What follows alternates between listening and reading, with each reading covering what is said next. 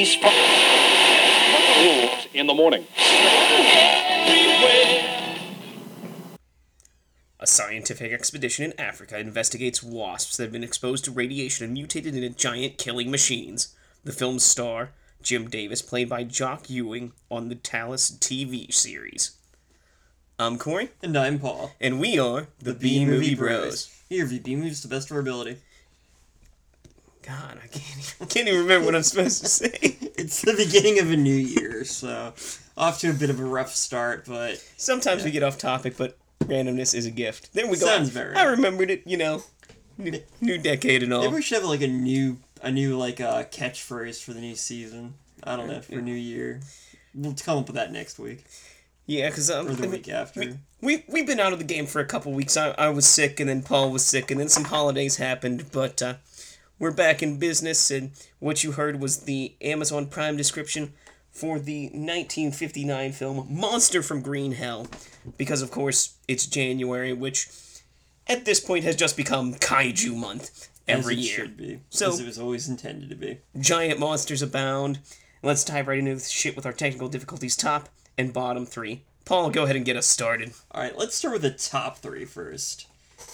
Yeah. Wait, did we even say what the name of this movie was? Uh, Monster from Green Hell, Whatever. 1959. I, I knew it was something like that. Alright, so this movie ma- wasted no time introducing the giant killer antagonist. It was well before the 20 minute mark, and I like that fact. Number two, the world of fiction in in the world of fiction, radiation is basically magic and do any and can do anything. However, apparently a special kind of space radiation was what was needed in order to get this giant fucking fly with these tiny wings to fly. It was just amazing. They're wasps, Paul. Yeah, whatever. Fucking wasps. I'm thinking of the fucking um Thinking of Jeff Goldblum. yeah, Jeff Goldblum's fucking movie. Sent Jeff, Jeff Goldblum into space. He comes back down as the, the 90,000 foot Jeff Goldblum. Well, then whenever we'd see like the giant wasps, I kept saying, "No, it's giant Jeff Jeff Goldblum." So, and number one, the giant killer wasp itself. It's uh, I- I guess there were multiple ones at some point. I don't know. There's always more than one, but they're just these fat fucking waspy things with these tiny little wings that somehow carry this fat fuck around. It's just hilarious. fucking phenomenal. So for me, number three. This movie brings back fond memories of playing Earth Defense Force 2017 on the Xbox 360 during my college years. I thought you were gonna say Earthworm Jim for the Sega Genesis. Friends and I spending hours fighting giant space insects and aliens and yelling obscenities in the TV. It's just, you know, a good good old time. Number 2. There's a scene where there's a giant snake that tries to fight one of the giant wasps. It's very short, but quite epic. And number 1. The, giant wasps look amazing. It, they're so disproportionate and round and fat and they move so slow and their wings are so tiny and cute. It's it's just amazing. I just every time they're on screen i smile and i laugh and i'm like oh my god that's what's killing everybody. How? I'm a beautiful bumblebee. all right so so so that's the good about this movie. What what, what do we have on the bad side paul? What's the bottom? A lot. Number one, I'm not sure if I just wasn't paying attention to the movie or keeping track of the characters, but it seemed like at times people would just appear. Most notably, there was this old scientist's daughter who just kind of showed up after he died, and inexplicably, and it's not like she could have just, you know, arrived there on a fucking island. She, I'm not sure if she was hiding or something like that, or maybe she was a scientist all along, just like tried getting with the protagonist by pretending to be his daughter. I don't, I don't know, but th- that implies a lot of stuff that I don't really want to imply. paul they, they weren't on an island they, they were a 27 di- day hike into the interior of africa Whatever, it looked like an island. There was wa- they, we get to see a volcano and water and shit like that. That's that makes an island to me. So, number two, this movie may have introduced the giant monster early on. There's so much wasted time afterwards that was literally just dedicated to either standing around in a room, walking, or more walking. For a while, I thought I was just watching extra footage from the Cannibal Cannibal Holocaust or something like that. It was just. And number three, Science Man has an inner monologue to explain the plot throughout the movie, and it's just so annoying. It's not even like he's writing uh, writing down his discoveries in a journal or like saying anything important. He's just thinking really loudly, and it's annoying. Like should, I I guarantee if this guy went to a library, just started thinking, he'd get kicked out for like for just annoying people. You're thinking too loudly, sir. Get the fuck out of my library. it's not even anything important. It's like there are bees over there or wasps, and it was probably the radiation. Well, all right, cool. Glad we needed this inner monologue for that. Time for us to get walking again. There are some wasps over there. For me, number three. Have I ever mentioned how much I dislike inner monologues? Yeah, just fuck this pretentious science douchebag and his inner monologue. Like, it's too much, it's too often, and like you said, it's about nothing. He's just like, I remember we had wasps in the spaceship and we sent it up. And now there are wasps here and they are giant. And we are going to walk because we have to walk to get there, and it will take a long time of walking. Th- fucking! Get your step on, motherfucker! Because I want this movie to end! Dear journal, today the giant wasp was a real dick to me. I hope he dies of radiation poisoning. Number two. He's fat. No one will ever ask him from. Number two. Not enough giant wasp. I mean, in a monster movie, you expect monster. Lots of monster. No, no, you don't get it here. Instead, you get number one. So much of this movie is just people walking and nothing happening. They walk more in this movie than they do in the entire Lord of the Rings trilogy combined. And this movie's only an hour fucking 10 minutes long. How, how was that even possible? Like, did we transcend time and space while we were watching this movie?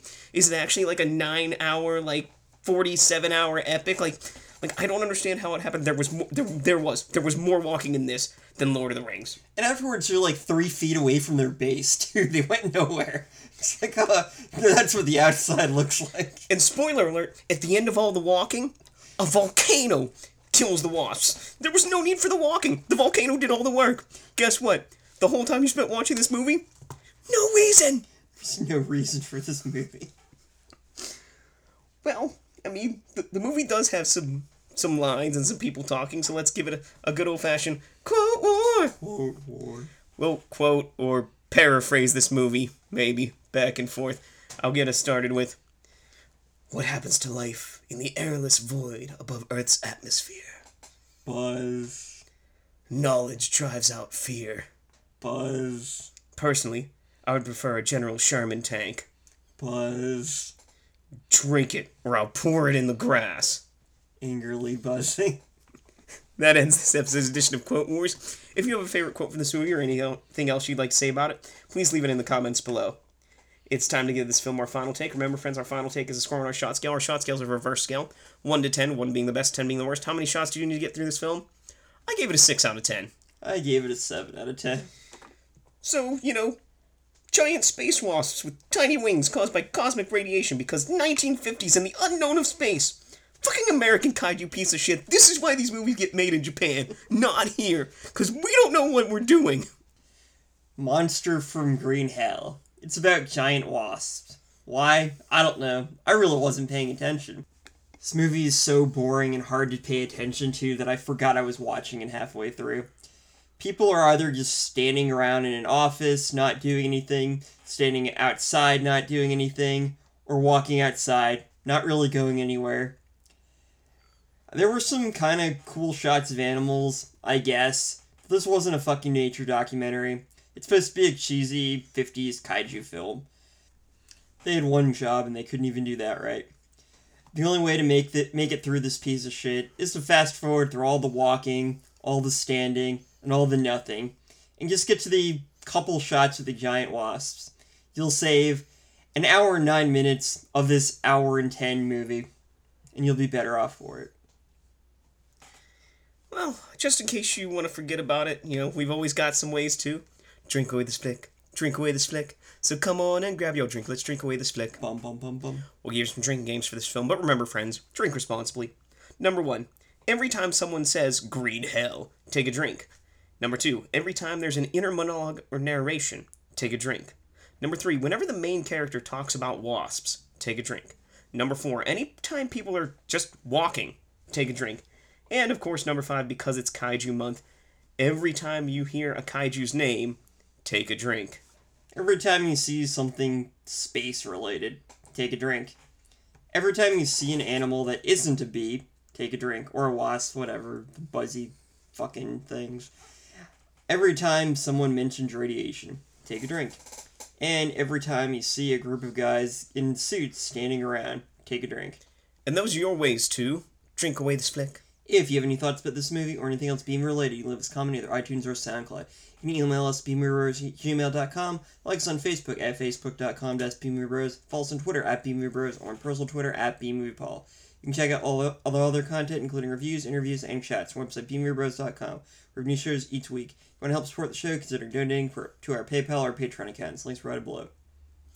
That brings us to the end of week one for Kaiju Month, week one of the year. And I think that the uh, monster movie in, in the top spot is Monster from Green Hell. Dare we say the wasp flew its way to number one? Because it's a flying insect. Well, maybe, maybe, but will it retain that spot or will it get crushed? In week two, with the upcoming film Varan, the Unbelievable from 1962. Real, honest to goodness Japanese kaiju movie. Will we be able to believe it? Until next time, friends, be brave, be alive, and be back for more.